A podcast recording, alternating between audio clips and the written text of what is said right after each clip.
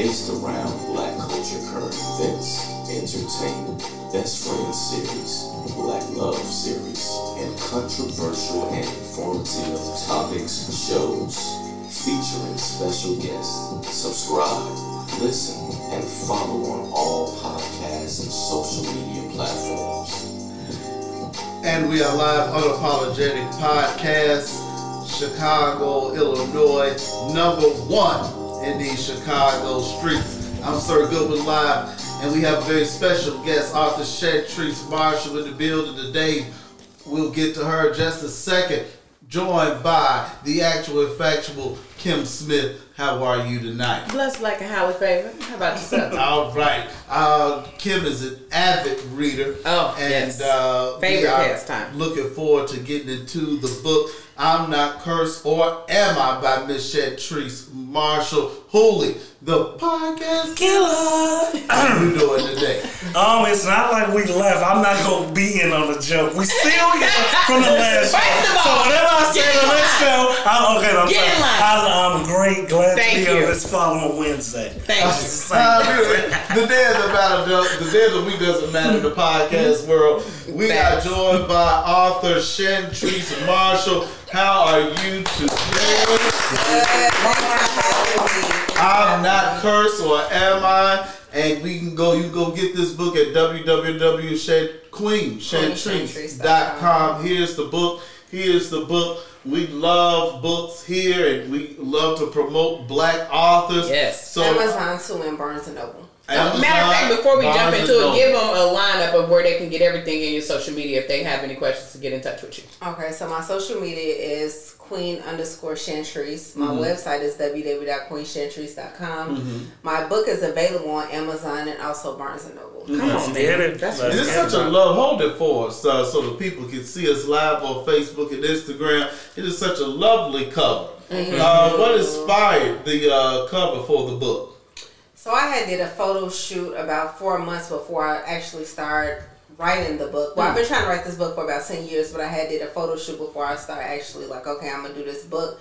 And when she asked me like, okay, do you have a picture for the cover of your book? And I'm like, yeah, it was meant to be. And oh, it, it really like. I really tapped into myself, and it really was like, I'm not cursed, am I? And it's like, let me look me right in my face and see if I'm not cursed or am I. I, love it. I do. Yeah, I do. love that. No filter, y'all. She looked just like this fucking book. She do. um me personally when you hear black author you had this vision Mm-hmm. of this sheltered weirdo looking woman and when she pulled because remember we this is what I think Oh, I'm okay. thinking of Gwendolyn Brooks would have pulled up to my damn Wow, house okay. and um she pulled I'm like I didn't know she was uh, as young um Mm-hmm. because as I say word of mouth is how we met and hearing um I yeah my girl. So I Liddell a smooth dude. So I'm like Liddell don't know ugly people I don't think. So when she pulled up and I'm like oh what the hell is this pretty young lady fucking writing books for? And so what pulled me in was the concept. Like um by the title I didn't know. But she brought up a lot of little debates that I'm so interested to get into. Because even though we did the last show I've been keeping some of my thoughts in on some of the chapters or whatever. Kim how did you enjoy it I loved it. I um the same when I originally read the title, I thought I was going into a story. I didn't realize I was going into multiple stories. So when I uh, flipped uh, the page over and realized that you were going to walk through different traumas, um, that sparked my interest even more because I was like you said, everybody in here can relate to something in this book, and I 100% uh, feel like you put like you put the nail in the head on that one. And what inspired you to become an author? This is your first book? Absolutely. Or what inspired you to write and become an author? So I've been trying to write this book for like ten years, like journaling in my phone, journaling in a notebook, like three in the morning when I couldn't sleep, and it just was like generational curses, generational curses. And what stood out to me was my pastor John Hanna years and Oh, years ago on, was like, uh, you know, be happy you're not your mother or your father, Mm. and that's not to say like your mother or father are bad people, but what not so good traits are you happy? That was like, okay, yeah, I don't want to be like him. Oh, I don't want to be like her. Like I'm glad that shit skipped me And that was like, okay, let me dig more into it and let me be aware of my surroundings and dig deeper into me and how I grew up in my family and my other side of the family and other people I encountered. So it just starts standing out to me and I'm like, okay, yeah, no matter what race you are, no matter if you grew up rich or poor, we all have some type of generational trauma.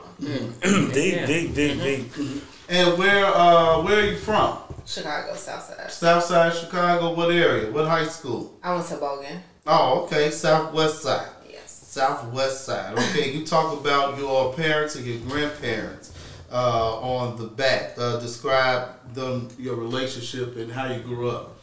Well, my mother and father had me when I was 15 years old, so my father's mother stepped up and raised me. Oh wow. Um, you know, with that, I would say I had a good childhood. You know, I have other siblings, so we didn't grow up, so I kind of think that that kind of caused a different adversity with you know being raised separately. So I would say I can't complain because I'm not really mad at my parents because it's like I choose not to hold on to that because mm. I feel like I didn't have to go through anything that made me bitter with not being raised by my parents. There you go. So that kind of made me release that, but it also made me dig deeper into who I am. Do you think being raised by your grandmother, like some of us, well, me especially in my room, in this room, my mother had me at um, 14. So I had a young mother, and like I said, I looked to my grandmother kind of as that maternal figure. Um, God rest her soul. Do you think they gave you like more maturity, or do, Yeah. as you say, not to be redundant, you had the regular childhood you thought you would have with your um your mother? Right. I'm asking. Yeah, I think it made me have more wisdom. It made me, um, you know, grow up in a two parent household. Oh. So that kind of make you have an outlook on different things and kind of have you like you didn't grow up off survivor. You grew up off off, off love. That's true. Yeah, see, that's something that, man, let's get to talking about these chapters. And um, before we go to that, what about being a parent? You are a parent. Uh, was was there something? There's something that uh, we relate to that we talk about how we knew that when we became parents that we wanted to, you know, parent this way or act this way or not do certain things. Um, how how has parenting been? Uh, parenting, I had my first daughter when I was 19, right out of high school. Mm-hmm. So I always tell her I didn't get a chance to get that experience of going off to college, and that was one thing that I kind of regret. Mm-hmm. So uh, growing up, once again, I had her when I was still living at home with my grandparents. So it's like I had that crush to help me to learn how to be a mother. Mm-hmm. I didn't have to immediately jump out there and become a mother out there trying to figure it out. I had my grandparents, and then they gave me an opportunity to be a nurse and go to nursing school while living at home as oh, well. Oh, beautiful. Um, but I still had challenges with being a single mother, falling short. You know, uh, right now it's okay. We're going through the teenager stage. Oh. There's no handbook for that. You better know it. I think I'm a good parent. Yeah, we know but I still have those challenges that make me question, like, damn, really? Like, what, what am I doing? You know, this teenage stage make you want to second guess your parenting skills. Oh Lord, I pray for y'all every day. Yeah. I really truly do. Um, there was certain things in the book that just hit me. Like we're gonna break down the chapters 100. percent But one of the things that jumped out to me uh, when I originally first opened the book was uh, curses are tied to choices. Like when you put that, what like in your mind, like where where where where did that come from? Are you saying that? the choices we make going forward bring in the generational trauma or kind of break that down I feel like when you make a choice not to be aware of the generational mm-hmm. curse that you're living in, when pride and ego overcome that and you choose not to change and not to better yourself and not to break the curse, you have no choice but to pass it on to your kids. Mm-hmm. Mm-hmm. okay You mentioned um, the pastor on Roosevelt and Halsted. Am I correct? That's him? The, that church? John, Pastor, Yeah, but he's, he- he's, in his own church Side. now but that was when they were down in I was like the yeah. Mm-hmm. name. I was like, ain't that dude no Roosevelt and Halsted from the book? Going into why I thought you, I knew you was gonna hit off with Kim. Why I thought it would work with good ones because it is heavily Bible influenced. Yes. and I didn't see that coming. So the basis of every story is I'm not gonna go past what we doing. It's Bible influenced. Mm-hmm. Like as you were journaling on your journey to write this, did you did it come to you naturally to incorporate the Bible or along the process of you telling the stories, did you say it's a scripture for that? Like I was wondering that as I was reading it. Yeah. Um, that now that part, you know, you know, I already had the generational curses stuff kind of written down, but I choose I chose at the end to incorporate the scriptures, the mm. affirmations. I feel like that's really the only way to break it. It's like a day. I want it to be like a daily devotion, like mm. to steps on mm-hmm. motivation on how to break. And I feel like you can't break it without God. Mm. So I had no choice Amen. but to incorporate a script. As I was reading, I just kept hearing this person right here, like, man, It's it's so good with live. It's it's Anthony. Uh, another one that jumped out to me: being aware is being alive. Yeah. What like what was the uh like motivation behind that? Like what do you mean with like do you mean being alive in the moment, being aware of being aware of the generational curses brings you life? I feel like some people not living. Ooh, okay. I feel like they're just existing. So it's like until you really know who you are, what you come from, and what you up against, you're really not living to better yourself. Okay. You're just kind of like existing mm-hmm. day by day, like no morals, no values, no goals, no dreams, no nothing. Mm-hmm. You just stuck into what you would. You just stuck into the cards that was dealt to you as life. Mm-hmm. So I feel like once you are aware of who you are and what you want to become and what you want to break, then that's when you fully live and walk into your purpose in life. Tell us about um, your faith um, and growing up. I know you grew up with your grandparents and grandparents. You know, um, it's, it's really no struggle. with, You The going back on is Sunday. smooth through. with grandparents. Yeah. You know? So, so tell us about your faith and how that played a role in your childhood and you know adulthood as well. Then how you raise your children. Mm-hmm. Yeah. So my grandfather, um, not the one I was raised with, but my other grandfather will always take me to church on the weekends as a kid. So he mm. kind of incorporated God. And as I was a kid, I used to always say, like, I see angels in the room. I see angels in the room. Just mm. saying that God was sending signals that He was always protecting me. Mm-hmm. Like through childhood trauma and little things that I have been through, just always knew that, you know, I was gonna get saved by it. Whether I was crying, whether I was just like I always felt a sense of calmness. And I believe that came from him instilling me like God is real, God is protecting you. Um, so I try to incorporate that in my kids. I don't take them to church with me, but my same grandfather that took me to church as a kid takes them to church. Oh wow. Okay. So you Why know, is that? um, just working and stuff like that. So Okay. it's like, yeah. Do they have an option to not go, or is he saying if it happened to your mama, it's gonna happen to y'all too? Well, no, they're excited to go because it's like something that they mm-hmm. look forward to. Okay, so like- it's mm-hmm. passed down. Mhm, It was passed down. Even Okay. as my oldest daughter, she's 15 now. She's been going since she was little. So it's That's, like mm-hmm. it's they embedded. incorporate Sunday and then dinner afterwards Dinner, yep. and something. So it's like fun, you know. That's what's up. So I kind of make sure I follow up behind and be like, you know, we're gonna pray before we eat, you know, stuff mm. like that. But I admit I can't do better. But also, we also we also have to know too, uh, with everybody at this table being um, religious in some sort or whatever. Uh, church is not a building. It's not. Like you said, church could be at your kitchen table, Yeah. um, praying with your kids, or you know, reading the Bible or whatever thing like that. I think for whatever reason, our generation thinks of it like that because just like you said, like you went to church with your grandparents or whatever like that. Like we didn't have a choice. We went to Sunday school after Yeah. after Sunday school. Then we went to church. Then we went to the usher meeting after church or whatever. Sundays was a long day. Hey, mama, sorry. Right. But, you Sunday was a long day for us or whatever. But like I, I like feel- the musicals. I Uh, used to like when they. Oh, we did. We yeah, we would always all have the the choirs would musicals. get together at one church and act Yes. up. I used to like. Yeah, that. I'm not gonna lie. I, I definitely. that was my anchor right there. If they gonna sing, Yeah. I'm there. I pull up. I'm Yes. at church that day. The revival, but I mean that's what the revival. Yeah. You know, the revival that started on Friday went on through Sunday you know, whatever. But our mm. generation does have to bring more of that knowledge for. I feel like kids won't run from the building, but like you know, you don't have to sit in this you know Pacific place every Sunday at 10 a.m. to know God Right. or whatever. Uh, one thing that uh, I clapped as soon as I read it. Um, I'm really into uh, books or whatever, so I Yes. developed. I actually like made up a voice for you in my head. It's a, it's a habit uh, when I read books or whatever. But uh, when you put pride is the devil. Yeah. I said now she don't stop speaking to myself because my God, like she is Really? putting out yes right because I don't think it's so crazy to me how it is like how one how prideful this society has become. Yeah. Um, I don't think people remember in the Bible what happened to the prideful society. Yes, he ma'am. cleared them out, Yeah. or whatever. So when you touched on that, and uh, you know we are going to the story that it was in or whatever, I was like, she gets it. She really understands. Like she's not picking and you know deciding like what's gonna be nice and what's not. Like you're hitting everybody with real facts or whatever, and then tying it into like you said, generational curses. Yeah. All of this comes from Pride somewhere. is definitely the devil. Like, My thing before we probably start going through the chapters is Mm-hmm. when I hear a young woman religious and you got your um, daughter on the right path, I always wonder like how hard was it in them impressionable years to own it? Because like some of us did grow up in the church.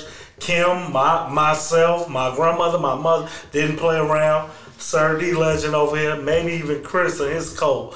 Um, how was that in those years where it probably didn't look so cool or be so cool? Because I knew like it was always that nervous feeling when they knew you was a church boy. Yeah, I kind of drifted away in my teenage You years. did okay, so they go that mm-hmm. honesty. Because you know when you go to okay, I'm spending a night out on a weekend, mm-hmm. going to juke parties, skating Yeah. parties, and it's like okay, yeah, I can't go this weekend, so it's like my teenage years I did kind of drift off, Okay. and I didn't start going back until I experienced trials and tribulations in my 20s, and I was like, mm. okay, look, I gotta go back to God. That's, Amen. that's cold. Okay, and we're going to talk about some of those uh, trials and tribulations because you talk about um, hitting rock bottom. Yeah. But I want you to explain why pride is the devil. And uh, the reason I want you to explain that is because people use the word pride in uh, uh, like it's good.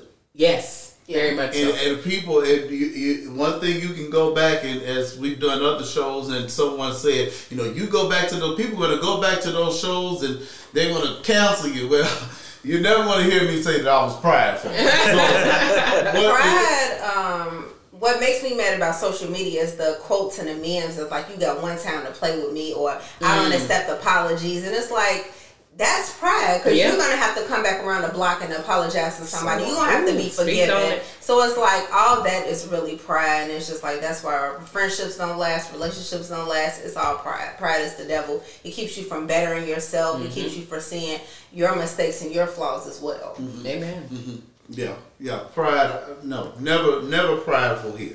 No, no pride, and I appreciate you for uh, saying that. Can I Uh, ask a quick question? Yes. I, I, don't- I know we got, you got to go pivot, but I want to pivot right to the end when you talk about childhood trauma. And um, one of the one thing I like what about your book, I like how you have it's kind of like a, it's you have a you have a story and you have an application, you have a process for us, but at the end you have a prayer. Um, but with childhood trauma, uh, one of the things that, that stood out to me was it was saying that uh, you as a you grow up, you be 45 year old, 45 years old, living in a 10 year old, living in a 10 year old body and a mindset, but also you um, you take away things as a child that you you think about, and as you get older, you you still hold those grudges. Can you, so can you talk about that and how um, how how can one or how can people heal from childhood trauma? What's what's the best way of healing from childhood trauma? I feel like you cannot heal what you don't reveal. Come on. And people just put it in the back of their brain. And it's like with men, you talk not to cry, you talk not to deal with it. And they, they have the most childhood trauma is men because you just talk not to deal with it. And women as well.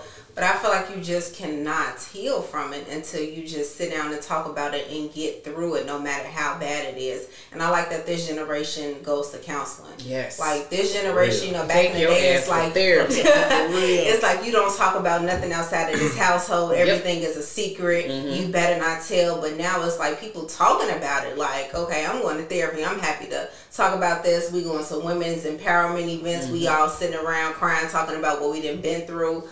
Um, that's the only way you can heal from it. And then one, one of the things with the application that said uh, go to therapy, and that's something my myself and my four brothers have done, and we and we it's so it's so cathartic and it's so like so great because we're able to say, hey, this is what happened. We don't want to blame, we can't blame our parents because they did the best they could, Right. but this is how we're going to communicate. This is how we're going to heal. We're going to communicate through it. I can't wait to get my brothers copies of your book. Thank you. I appreciate that. So as um as it, would- it as it has been pointed out, your book is actually wrote like you said, like a journal. So it's wrote uh, for people to use it as a journal or at, for affirmations and things like that. And what was being explained is that with every story, she has an application, an affirmation, a scripture, a prayer, and then a place for you to journal to basically get out what you got from, I'm assuming, the story. Right. I'm Um, walking you through the healing process. Now you, you need to open up and write it down. Love that um, because a lot of people don't understand how how relieving Yeah. journaling is. I have literally been journaling since I was a junior in high school, so I I get it. But um, now we're going to jump into one- some of these stories. Now, um, when you were choosing where to start and where to write, were you pulling from personal experience? Were you pulling from things you had seen and heard through uh, growing up with all of these different steps? Uh, some are personal experiences. Okay. Some are um, traits that I have seen in other people, and they just don't know why they're that way. And it's just like I see it, but then it's like I don't want to say it because it's like, who are you to tell me that I'm fucked up? Who are you to like you don't know my fucking family? Who is you to tell me this? Right. So it's like. Uh, now let me just, you know, I see deeper in people. Right. So it's like I'd rather not say nothing. But then some of it is personal as well. Kim actually stole my very next question. Like, um, I wanted to know, like, are these personal? Are these fictitious? Are this? Are these like? Some of them are general. general. 'cause I feel Right. like they're all topics that, you know, are mostly in the family. Because and, and what we not gonna do is tell y'all everything about it. Because we No. want y'all to go buy. Read it. We gonna touch on some of it, kind of like like what y'all be to go out and get the book. But my favorite that I hope I'm not giving away because this is my one that I'm gonna debate you on Mm. was the um what you say. This don't leave the house. Basically, the story with the the the how do I say it without giving it away? Everybody got that uncle that you just don't leave your kids around mm-hmm. that had that problem. So I think you know which one. Mm-hmm. What puzzled me about that is it incites the rage of a man who wants to protect.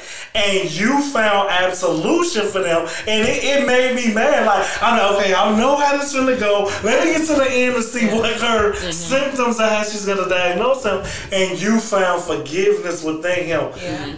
This is where religion starts to bother me because I know he sits high and looks low. But as you heard me say on other shows, you may or may have not been on on the same day. I'm a vigilante, mm-hmm. so I sometimes need justice. so in regards to finding healing for that person, Yeah. how hard was that for you to believe? And not say I don't believe you, but like, mm. how hard do you have to dig deep to forgive that type of person? Because that's the one out of every so I can't find the forgiveness. Right. I never could. And that's the one that mentioned about the R. Kelly rape. Yeah. There you go. Okay. Okay. Um, I like that I used it that um, kind of comparison Mm-hmm. by saying that you know it was done to him. Right. It really was the. Does it make it right? No, it does not make it right. But at the same time, that was one hundred percent a generational curse. Oh, I just, and I get it because like I watch SVU criminal, and you know it, you see it, and not to make light of SVU, kind of changing your mind on a lot of stuff when you see it from the victim's mm-hmm. angle.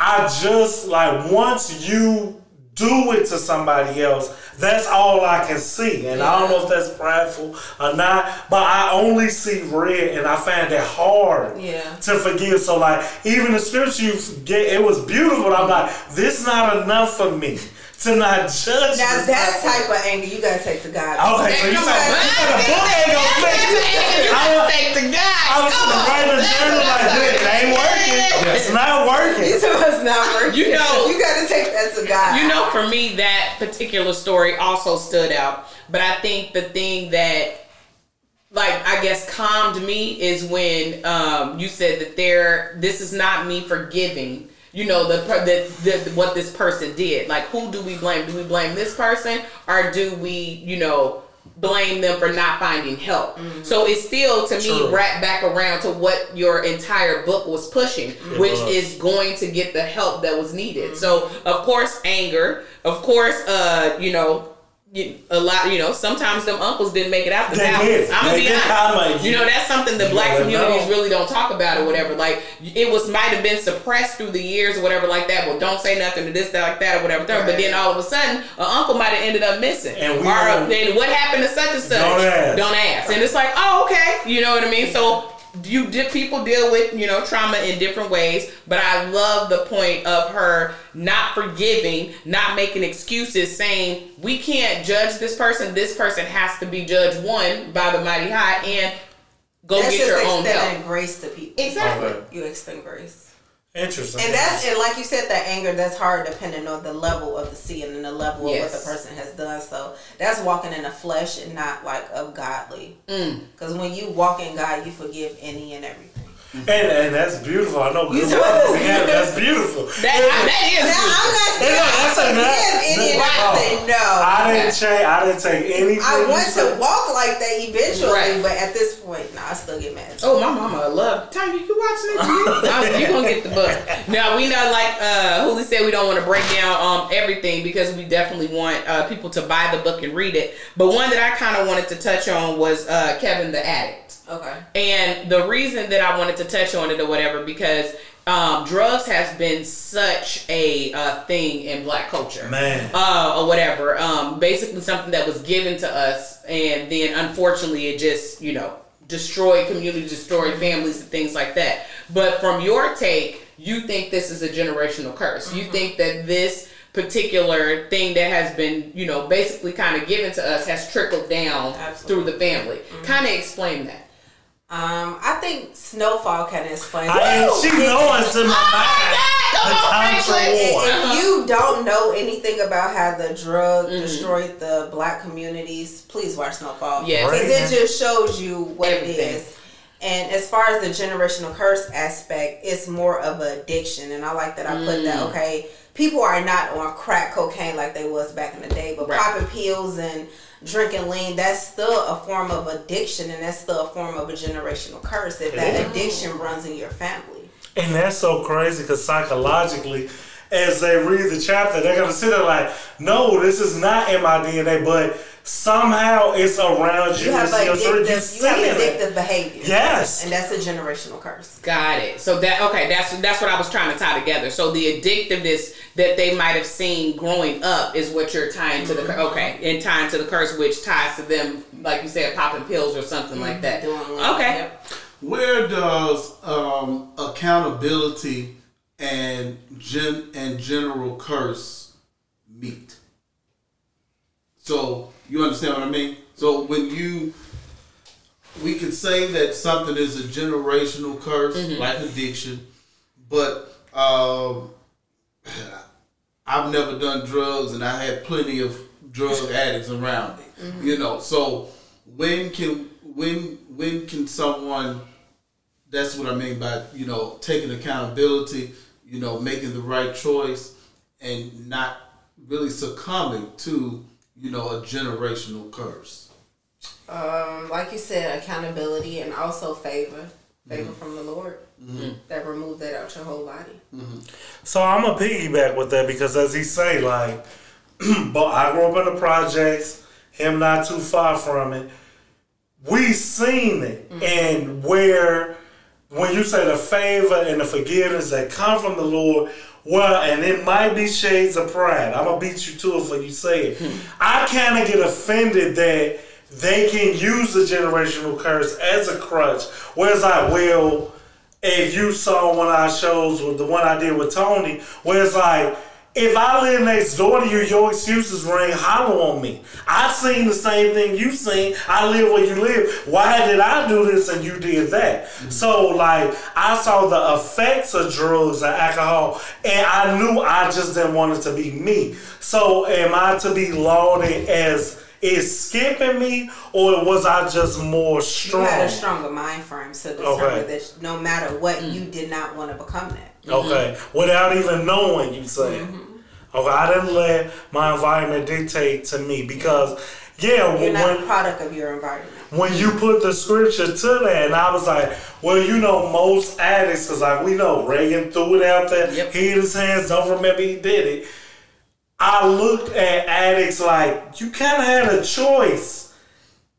Not the first generation. Right. the 70s first- had no. Yeah, the first generation, no. 90s when where you kids and what you say everything come back around Mm-hmm. see 90s early 2000s we sold you the drugs Mm-hmm. but now y'all do the drugs and it confuses me Right. Right. so it was hard for me to understand anybody in the late 20s no early 30s toward 40s you can't talk to me about having an addiction. Because i'm gonna say i know your mama your daddy your auntie your uncle did drugs in front of you and you saw how they was talked about discarded from the family. So that's why when you put the scriptures to i'm like no in my era i can't find the reasoning as to why when you saw what had happened but you attribute it to my strong mindset Yeah. And- Some people have a weaker flesh as well, and then mm-hmm. some of it is strictly generational curses. Hmm. Mm-hmm. Okay.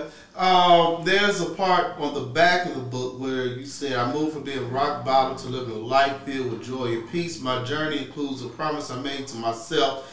If I make it through this, I'll tell my story to motivate and encourage other people. So if you could expound on being rock bottom to now and talk about you being a nurse. So I know you see a lot of different things on a daily basis that change from minute to minute. And I know they have more things uh, about the chapters coming up. But expound on that for me, please. I would say the rock bottom was just feeling empty and not knowing who I really am and mm. what I really want and what really makes me happy. So I would say just tapping into that after What like age, though? What age is rock bottom for you?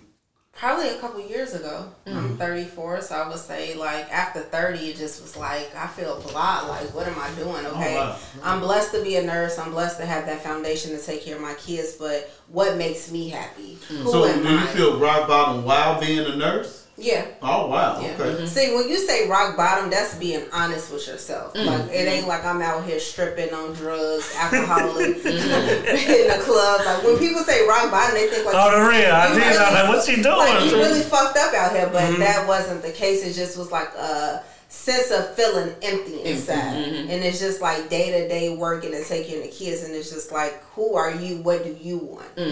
So after trying several things, and it's like, okay, nah, that's not for me. Life insurance, real estate, and it's just like these different avenues not really making me happy. Mm-hmm. So let me tap deeper into myself, and you know, God led me back to writing. Mm-hmm. That's interesting because, as I say, it was an interesting um, kind of debate based on the wheel Instagram about I can't make Jada happy. She got to be happy 1st mm-hmm. and I took offense to that. Like, well, and speaking to you ladies before we started the last show, like, mm-hmm. well. I'm her man, so I should be able to make her happy. So hearing you say that in the midst of a marriage and everything, was there anything your husband could have did to pull you out of that place? I always want to know that. Looking back now, probably not. Probably You know, not. You know, when you going through it, you want to blame everybody else, and you want to be a punching bag to other people and say, "Oh, you're not doing this," or "You're not." But really, it's strictly within yourself. Absolutely. So once again, you gotta identify that. So as a woman, to kind of follow it up, if I came to you and said this as a husband, boyfriend, or whatever, would that be received the same as we're for sex set? And I I could break that down when the camera go off, but I'm gonna keep sure like, cause we know it's certain things y'all can say and get away with that we can't. And even though you said men kind of are traumatized, cause we told we can't show these type of feelings. Right. I'm wondering if I addressed my woman that was like, man, I'm at this place. Um, I gotta figure it out, and you receive that way. And that's kind of probably the uh, part of the segment that kind of I kind of held on to with Will and Jaden when he said that what led to the separation was that you know what you go be happy somewhere and I'm gonna go be happy somewhere. okay. So you get to that point where you know you just tapped out with trying to pin your happiness on somebody else, and Absolutely. you're like, okay, what am I doing wrong? And it's like you're playing a victim, and you're just like, I'm doing this, and I'm overextending myself, but strictly it's within yourself. Okay.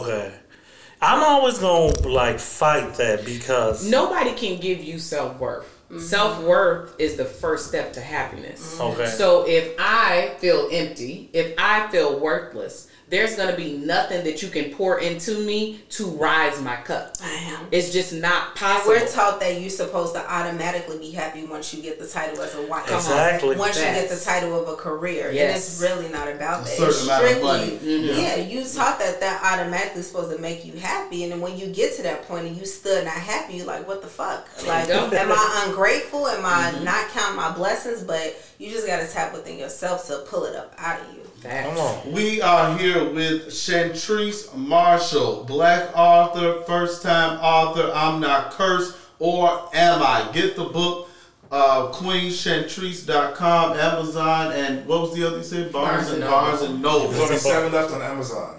So that means she moving units. Get So to there's it. only seven left on Amazon. Okay, great, great, great. I know we have more stuff uh, from uh, Kim and Hooley. I want to ask, what does being cursed mean? What does what, what do you think being cursed is? We I, I, it just seems so bad when you say you cursed. Somebody cast a spell. Yeah, Why a spell? I, I'm, I ain't gonna lie. The word curse is curse. Mm. Now that I can't take away from Mm-hmm. because cursed is a generational curse. So it's something that you automatically fell into without even knowing that you fell into that went back generations and generations. Mm-hmm. And generational curse fell from sins and temptation of the devil Mm-hmm. that we the choices it fell into the choices that we are tied to. Mm-hmm. So somebody made a bad choice and it kept going and it kept going and it kept going and it passed over over to different levels of sins. Wow. That facts. She told you what a curse was. You got it. You got it together. Okay.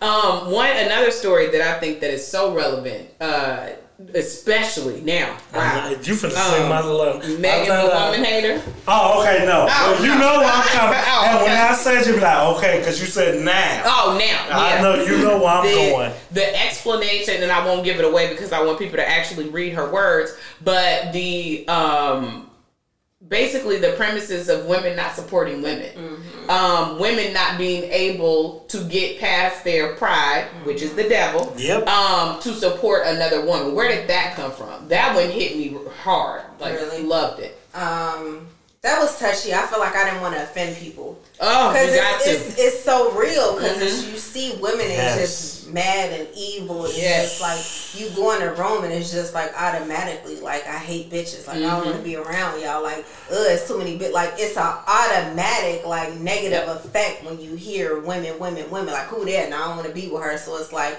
Once you dig deeper into the root and then you look at women and you be like, well, how's your relationship with the woman that raised you? Fuck her too.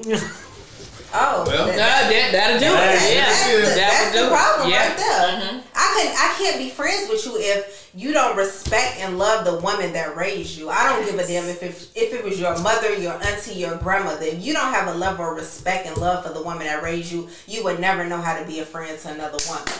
That's You true. better look to get backstabbed. You better look to get talked about. You better look to betrayal. All of that. She Mm-hmm. don't know how to like or love another woman. That's correct. So how can she ever be your friend? My God, can we? I ain't put saying you gotta be like, okay, yeah, I was raised by, I wasn't raised by my mother, but I still respect her for Mm-hmm. the laws of the land. That's my mother. I'm gonna respect her regardless of what she was or what she didn't do. But the woman that raised me, I respect and love her too. So I know how to be a friend. Come on. come on. It, Now al- that was a word. it's always been puzzling to us men. Like, no jokes. Like, women have so much more that kind of bound y'all mm-hmm. that for y'all to always be at each other. And then we are we always giving this, oh, well, we more competitive. You be like, no, I don't really think it's that. Mm-hmm. And before your book, like, I always wondered, like, give me something more than women always compete because I don't know that to be true. And I've never, I've one any woman that will look at a man and say, "Oh, like that's just how women are because we're all competing."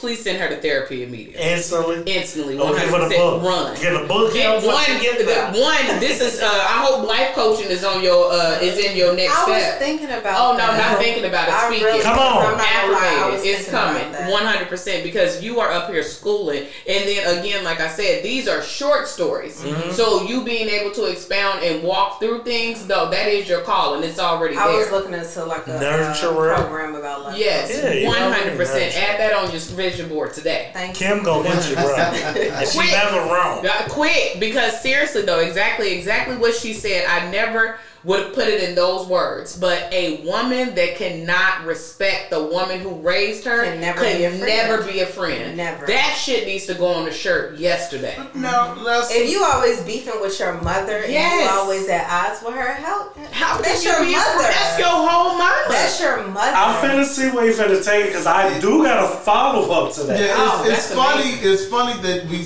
that we're having this conversation because I was having a conversation with a young lady earlier, Mm-hmm. and she was talking about another young lady who was, uh, you know, a minor, and uh, about how she just does not have that respect, that care to communicate with her mother, and you know what whatever was going on in the house has attributed to that. The whatever you know her mother wasn't giving her or pouring into her mm-hmm. has attributed to her at an early age which you know a, a mother's love is just not necessary for her. So i i could imagine not having my mother you know Really? and no matter what my mother did you know it was the love is still there. I know people who their mothers are you know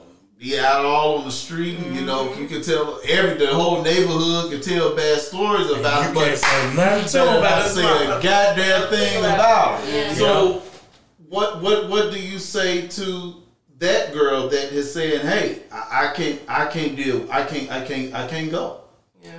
She got a lot of built up resentment and pain. Yeah, But I think what you touched on was also more important, and I want I don't want it to get lost in transition.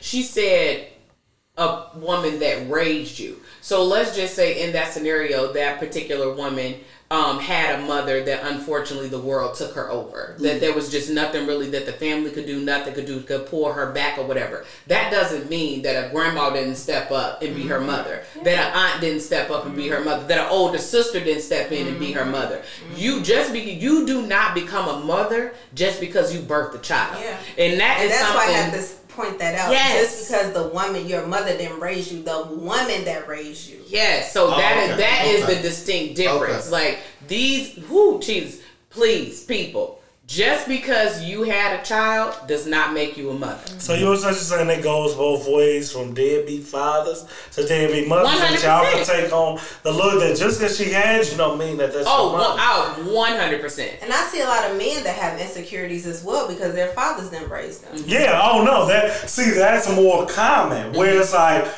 you get this depiction of the black man, especially. I will bring race to this, mm-hmm. where like we had this natural hate for our father because he wasn't there, and most of our our next role model maybe is our uncle, maybe a sports mm-hmm. affiliation or whatever. Mm-hmm. But when you start putting the layers back for what our role model role models tend to be, and I only know to be a man, not a woman, you start you see the flaws in a man very quick.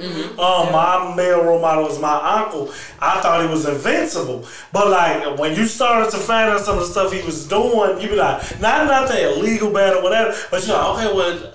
He is human and flawed or mm-hmm. whatever. So like I just think what good what I always saw with women who had younger mothers were the mother would look at you and spite you because she didn't have her whole adulthood because you took it up. Yeah. I encounter a lot of women who have jealous mothers who was there, probably raised them good enough, but you could just see their dynamic like, man, your mom, because you know the mother's still kind of fairly young, mm-hmm. and she bring you around or whatever. Oh, that's your new little boyfriend. He like, man, this kind of uncomfortable, or Or whatever. you see mothers that wait till their kids get in front of their friends and try Oh, to and let it try all to out. run up them and try to call them bitches and hoes in front of their friends Yes. and literally try to embarrass them in front of their friends. Man, mm-hmm. I got no respect. Now, how can you not hold resentment? Because it's like you, my mother. You trying to embarrass me. You trying Yeah. to make me feel like shit in front of people. Yeah. So how can I know not hold some type of resentment towards you? Is it So a that could scripture make you. to fix that?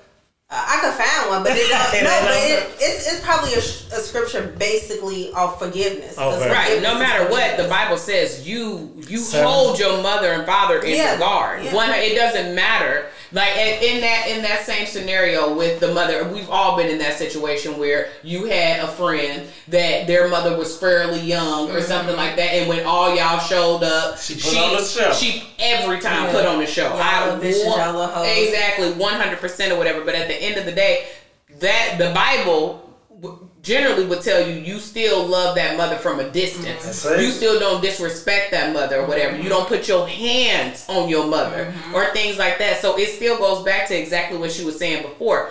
You don't have to be your mother's best friend, mm-hmm. but you still need to respect her. Mm-hmm. And again, it doesn't matter if she birthed you. If she, if she stepped in in the role as your mother, you need to respect her as a mother. Absolutely. that. Absolutely. Hooley, you had a chapter you wanted to get into When with Kim author Chantrice Marshall. when Kim said because of today's times, the LGBTQ section, when you said, yeah, I know you just did the look.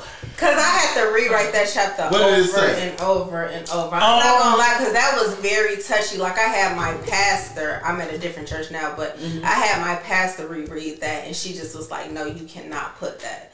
I rewrote that chapter so many times because I know that's a touchy subject. I know. It really is. So I watered it down to the best of my ability. And the ex- Bully, I need but look, that's a, but look, she just already got to my point Mm-hmm. from reading it versus the other reads. I'm like, I feel like how deep she going on these other ones. She she's not going as far. I hard. stopped and I erased, and I she was like, "You cannot put that." So now, not to unmask the truth that you wanted to put, even though this is unapologetic, we want you to say whatever I want. Back you into that corner, as Chris, our associate producer, is online. It wasn't bad cancel to me, but I'm not a part what, of that. what, com- what, what, what, what did you want to get out that you that you were scared? So Chris, No, no, no, what, because I, what, what did you want to get out that you that No, you it wasn't anything bad. It just was my wording. Okay. It was the wording. It was touchy. I'm not a part. Like I don't know what you can say and cannot say. Okay. And I know right now you say one thing and you just like the target of the whole As community. you Right, right, And I right, right. don't want to be a part of that. So, I'm what- not what- what- judging I- anybody's since I sexuality. I, I'm buying the book. I'm about, I'm about the book already. I haven't read it. Or I just read the last chapter. What what was that? What was that subject on? You talk about I,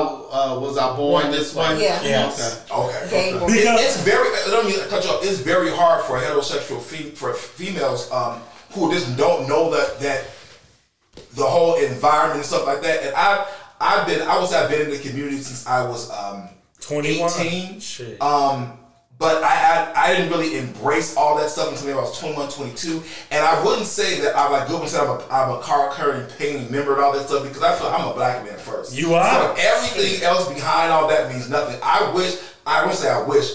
If I can go back, I would have I would have had children at a younger age. Now I'm too, I'm too old to have children, but you know to raise to raise my own children. So I, I have kids that I raised, but to have your to have your own child. Um, today I was just talking to some Goodwin's Goodwin's kids, just to be able to have those conversations. Now that's a whole that's a whole different thing. But you know who am I? What am I? All that stuff. It's like you know you're a human. That's number one. But with this misgendering, this non-binary, this all that I'm gonna get my, my one of my cousins, did. they're quote unquote non-binary, and we, but it's not something that was pushed. It's kind of like you know, this person was you know sweet his whole life. So we knew was gonna. Like Goodwin and Hooley, they would have thought in a million years that I would have. Um, Not a chance in the fucking world. but that doesn't necessarily mean it necessarily seem to say that I, if I had a child right now, I would, I will not want my child to be a gay man in this world. I, I not that I wouldn't want, I just know what You know. it's how fucked up it can be for a black man because we're stigmatized to put on these pedestals.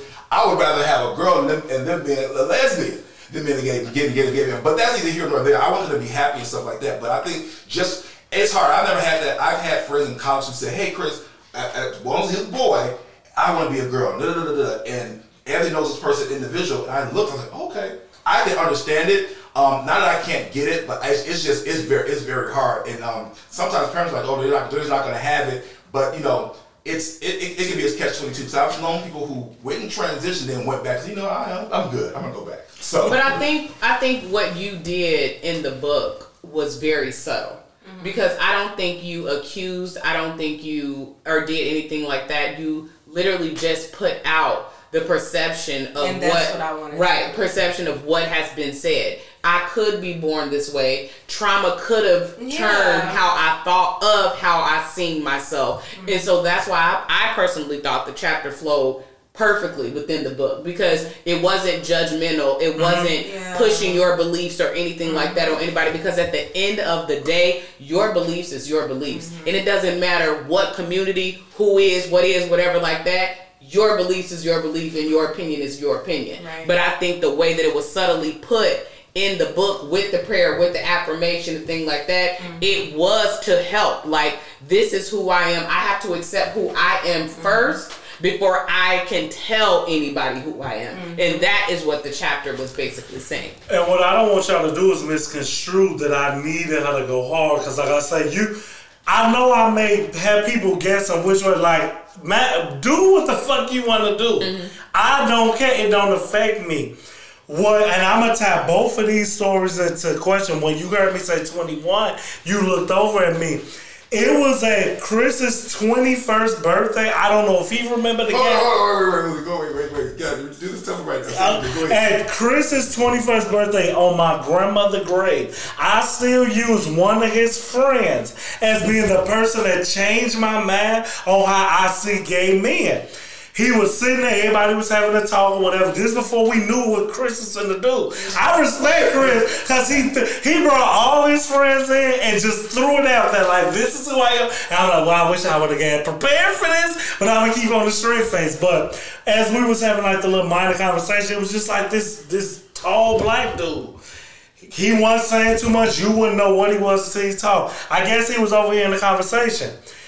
He took control of the conversation. He was like, look, do you think I would ask to be born like this? And we all got silent. What you mean? He like, you think I want to be bullied, outcasted from my family, um, joked about this, that, and that for? And I was like, man, he was like, I was born, I didn't make this choice. I was born And this way. that's what I want to say. And they Yeah. so it changed my life, Chris. I don't Now, know about I did ever he say he experienced any childhood trauma? Well, see, what I liked about him, he let the conversation keep going. Mm. He put it when he said he was like, "You wouldn't know what it's like to be outcasted from your family." Mm-hmm. So we know that, as you said, you got to dig deep back into the black culture Mm-hmm. to see how we look at that. When the whole time as I'm getting older, that same uncle, Mm-hmm. it was another uncle that like it was always jokes that you didn't get because you was young. Oh shit, you ain't know what the hell that meant. Right. You ain't know why that uncle had a curl and he was always fancy. You just started dressing. Where was his birthday Yeah. party at? This is your 21st birthday party at Giordano's. Oh, I I'm was- second, twenty second. 22nd? We graduated college. Okay, well, I, Giordano's. whoever that gentleman was, Okay. when he said Light skin. It fe- he felt dark because it Okay, felt yeah. powerful. Anthony Blair. Anthony Blair. It, well, I know Anthony Black. It was somebody from your college or whatever. Look at him. he felt he felt dark. wrapping it up to say Yes. he changed my perception because we all looked at gay as a choice. Mm-hmm. But when you And that's what I was trying to get at. Some people are literally just born that way. I think all. I don't even say some.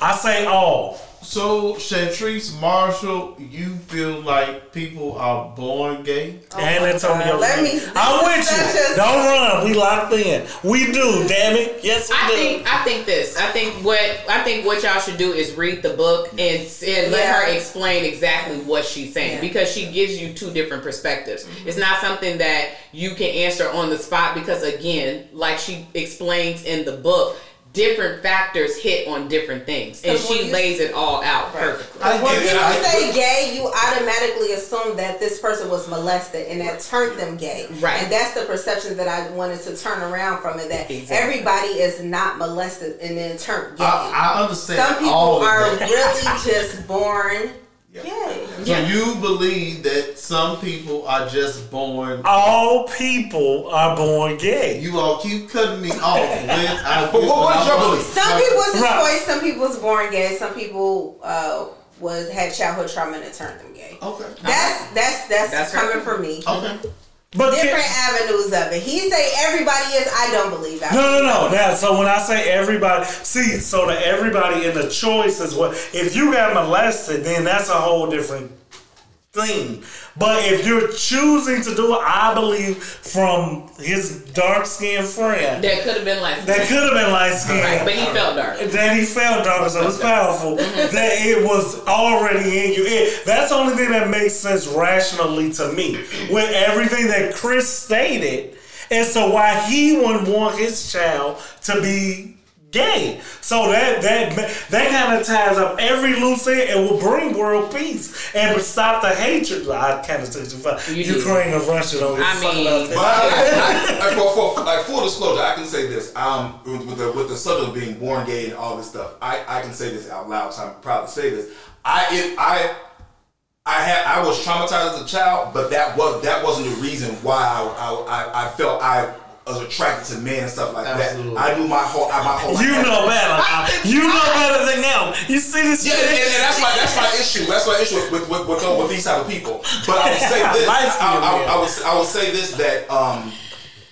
In life, we all, we all make choices. Everybody make a choice. Everybody make a choice. Okay. I had a choice when I was 16, 17, when I was going to have sex with a girl, and I couldn't do it because I was listening to Toni Braxton just be a man about it. Oh, go ahead. No, no, no, no, no, Go no. ahead. But I but with, with just with me, I know I want to, I could, but it's just it's just not what I want to. do. I love and I respect them. I can be with. I if I can if I was a millionaire, I will marry. I will marry my best friend. My best friend. Uh, uh, G Bomb and we'll be together. We'll be platonic, uh, raising our door, raising our daughters in bed together. And that's just my roommate. And that's Oh, what I love women. That's You know a what I mean? that's a good movie. I said, this is what they do. No, no, no, Madonna. I can't think of the dude name or whatever, but that's exactly what happened. They um he was gay and she wanted a baby and they raised the baby. Right, right. Right. So, it's, so there's so many aspects in just in life. And I was just talking to my uh, cousin. I was talking to some people. Um, these are these are all kids that are in their 30s, and they're all saying we just want to live life. We want to be happy. So having these labels and these stigmas, that's what that's the big thing that, that, that fucks people up and stuff like that. If you're happy, like I didn't know on my 21st birthday that I was ill coming out the closet type of thing. It was just me. Eric Goodwin, good, this is what Goodwin did at this party. I don't even cut this whole thing up, but Goodwin said, "Chris, you're you're P Diddy. Buy everybody pizza. Buy everybody pizza." And, and I didn't even know that it was a whole thing. Y'all didn't even know because I didn't even. I didn't We didn't know. We I didn't didn't tell know. It was just me and these are my people, and we're all cool. Chris, everybody's I- good, and I appreciate that fact because I did never. Like you telling that just just blew my mind because I promise you. I never would have known that, and I know my friends would be that way because I wasn't ostracized from my family. I wasn't because I didn't come out when I was. If I was younger, and the my, my parents, my my my mother's mindset then, it would have been get the f out. Get, Mm-hmm. Yeah. I, don't, get, I want this shit in my house and stuff like that. But as they as your parents get older, they are they get they they get into the word and they understand and they end up just loving their child. That's the that's the that's the man. That's the Do main you thing. think that uh, gay can be a generational curse? And I'm gonna ask you too. Well, see, when you're, I don't. The, I, Yes or no? no, no, no, No.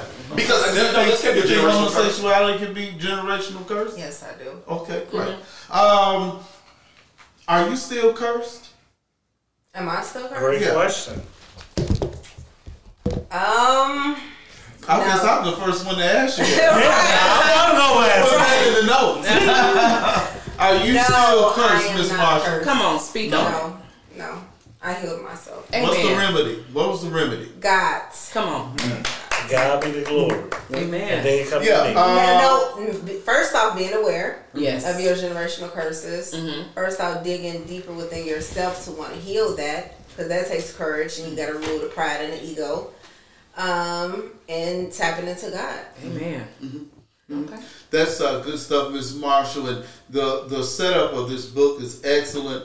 Uh, and it's, it seems like it's an easy read. I haven't read a book in many, many years. If ever. Uh, but in, uh, in the book that we just went in hard on, the chapter was "Our Born This Way" gives a, a, a nice story, and then an application, affirmation, scripture, and then we pray. And you will be the one to break the generational curse, and that's what this is all about. At the end of the day, is breaking the generational curse. And uh, I guess the first, like you said, the first thing is being aware, recognizing, and then addressing the issue.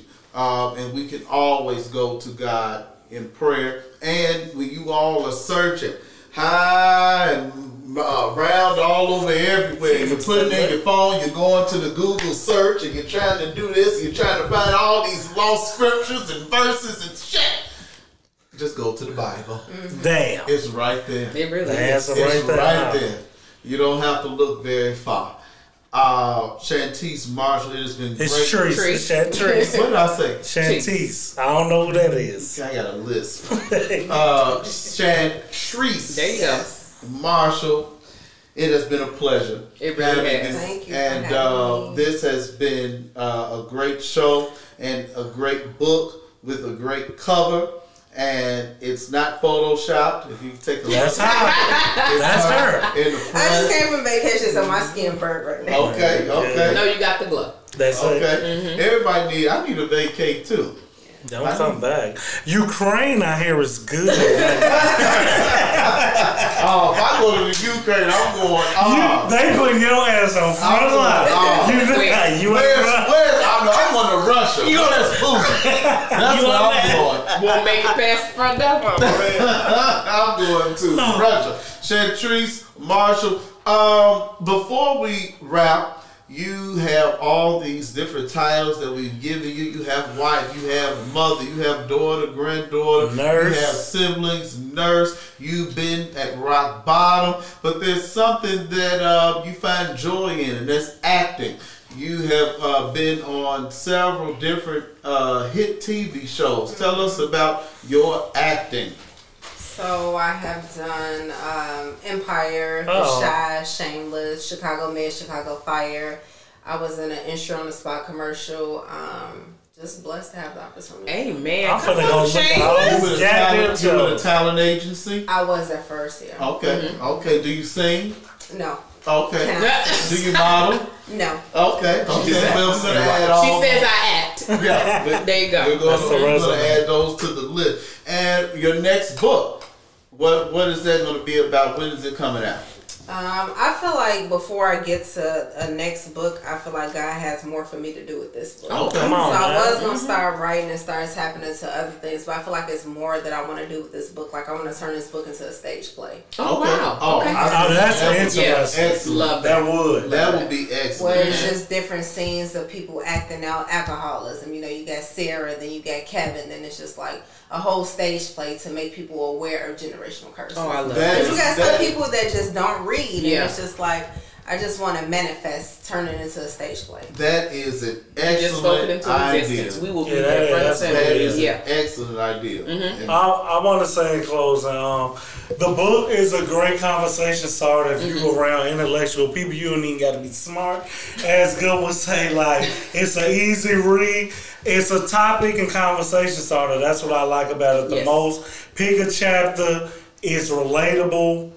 And it, it, you can just keep expanding upon the next conversation. Um, the Moesha Journal was in there. Put the music on. Come on, Moesha. Q or whoever the fuck is journal interest. And as I say, most Oh, of the boyfriend, shut up. you know what I'm talking about. Cut it leg. Come on, Q. Oh, it, it is something. It's black on. Like I'm gonna end it right there. Like you motherfuckers will watch Pumper House or Vander Hughes or whatever the fuck that is. Go ahead. Vanderpump Rules. Whoever that is, is that white? Is that white? Lisa Vanderpump is white. Okay, y'all watch that shit. Read this goddamn book. I don't care about Vanderpump. Support black owned. Yes, support, yes. support. Give my girl her props. Um, I enjoyed the book, and I'm gonna let Kim, who I knew this was gonna hit home, say the real closing remarks. No, I um this this has been uh beautiful. Um, I think um, I read your energy, your spirit when you very first came in, and after reading the book and then putting the face and voice to the name, I received it. Uh, this was uh, brilliant, beautiful. I cannot wait uh, to give my mom a copy. Um, I think the best part for me were the scriptures, but the journaling part uh, just enhanced it for me because for whatever reason, like you said, black people feel like we have to keep our trauma inside, and so maybe you might not be at a point that you're brave enough to go to therapy or something like that, but just simply picking up this book and flipping to page six, you can literally read and then write your thoughts out. So, uh, bravo. Um, anything you need from this uh, stage, we will uh, be more than uh, happy and excited excited to be a part Yes. of. And I cannot wait till you throw your first seminar as a life coach because I will be right there. in That's true. Find this lady, y'all. Chantrice Marshall, uh, age group. Would you would you uh, target a certain age group for the book, or how young would you go? I think that's maybe the most Teenagers. teenagers. Strictly because it has that woman, and um, Megan, a woman hater chapter. Yo. Okay. And you want to heal that before you get older and be a bad friend. Okay. But you Yeah. hateful bitches that don't know how to be friends 26 to 40 to work for you. Yes. No. Yes. She said, She said tell her." what I wanted to say. Uh-huh. Yeah, I got you. She said She what gotta I really, nice, I know. really wanted Yeah. to say. I know. So Yeah. that's see Kevin. Cause Now, I'm sick of y'all. Come tell sick of him. Tell him, sis. Stop Tell him. watching, please. Yeah. Tell him. see Yes. Kim and I are not afraid to be Kim. we, we don't give we good. We don't. And I'm a healthy We dickhead. don't care. Because We if, don't. our next book, we're gonna have a chapter in there for Chris. You don't get no pussy to Toni Braxton, Chris. You should have called me. You don't. No, you're not gonna fuck nobody to just be a man about it. Okay, we're still live. How am I live? Let's not do that right now. I'm telling you over got Toni Braxton. She bought me the motherfucking DVD. That, that ain't the girl you need to sleep with. And I'm gonna say closely. I shut down already. Chantrice Y'all, we not doing that. We not doing that. Black author. Yes. Get the book. QueenChantrice.com. Chantrice is C H A N T R I C E dot com. Amazon and Barnes and Noble. Chicago native. All that good stuff. Where can we find you on social media? Queen underscore Chantrice. Queen underscore Chantrice. Buy the book. Buy plenty of books and Yes. pass them out. Talk to your teacher friends so they can give it to Oh, some yes. of their uh, I mean, people yeah, in the the classroom teenagers. And all that good stuff. Uh, for Hooley, for Kim, Sir Goodwood Live, Chantrice Marshall, Chris is back here too, causing a lot of problems. We are unapologetic podcast on all podcast platforms and all social media platforms. Thank you all for joining us. What a conversation! Congratulations! Yes. God bless you. Thank you. I appreciate y'all having me. Yes.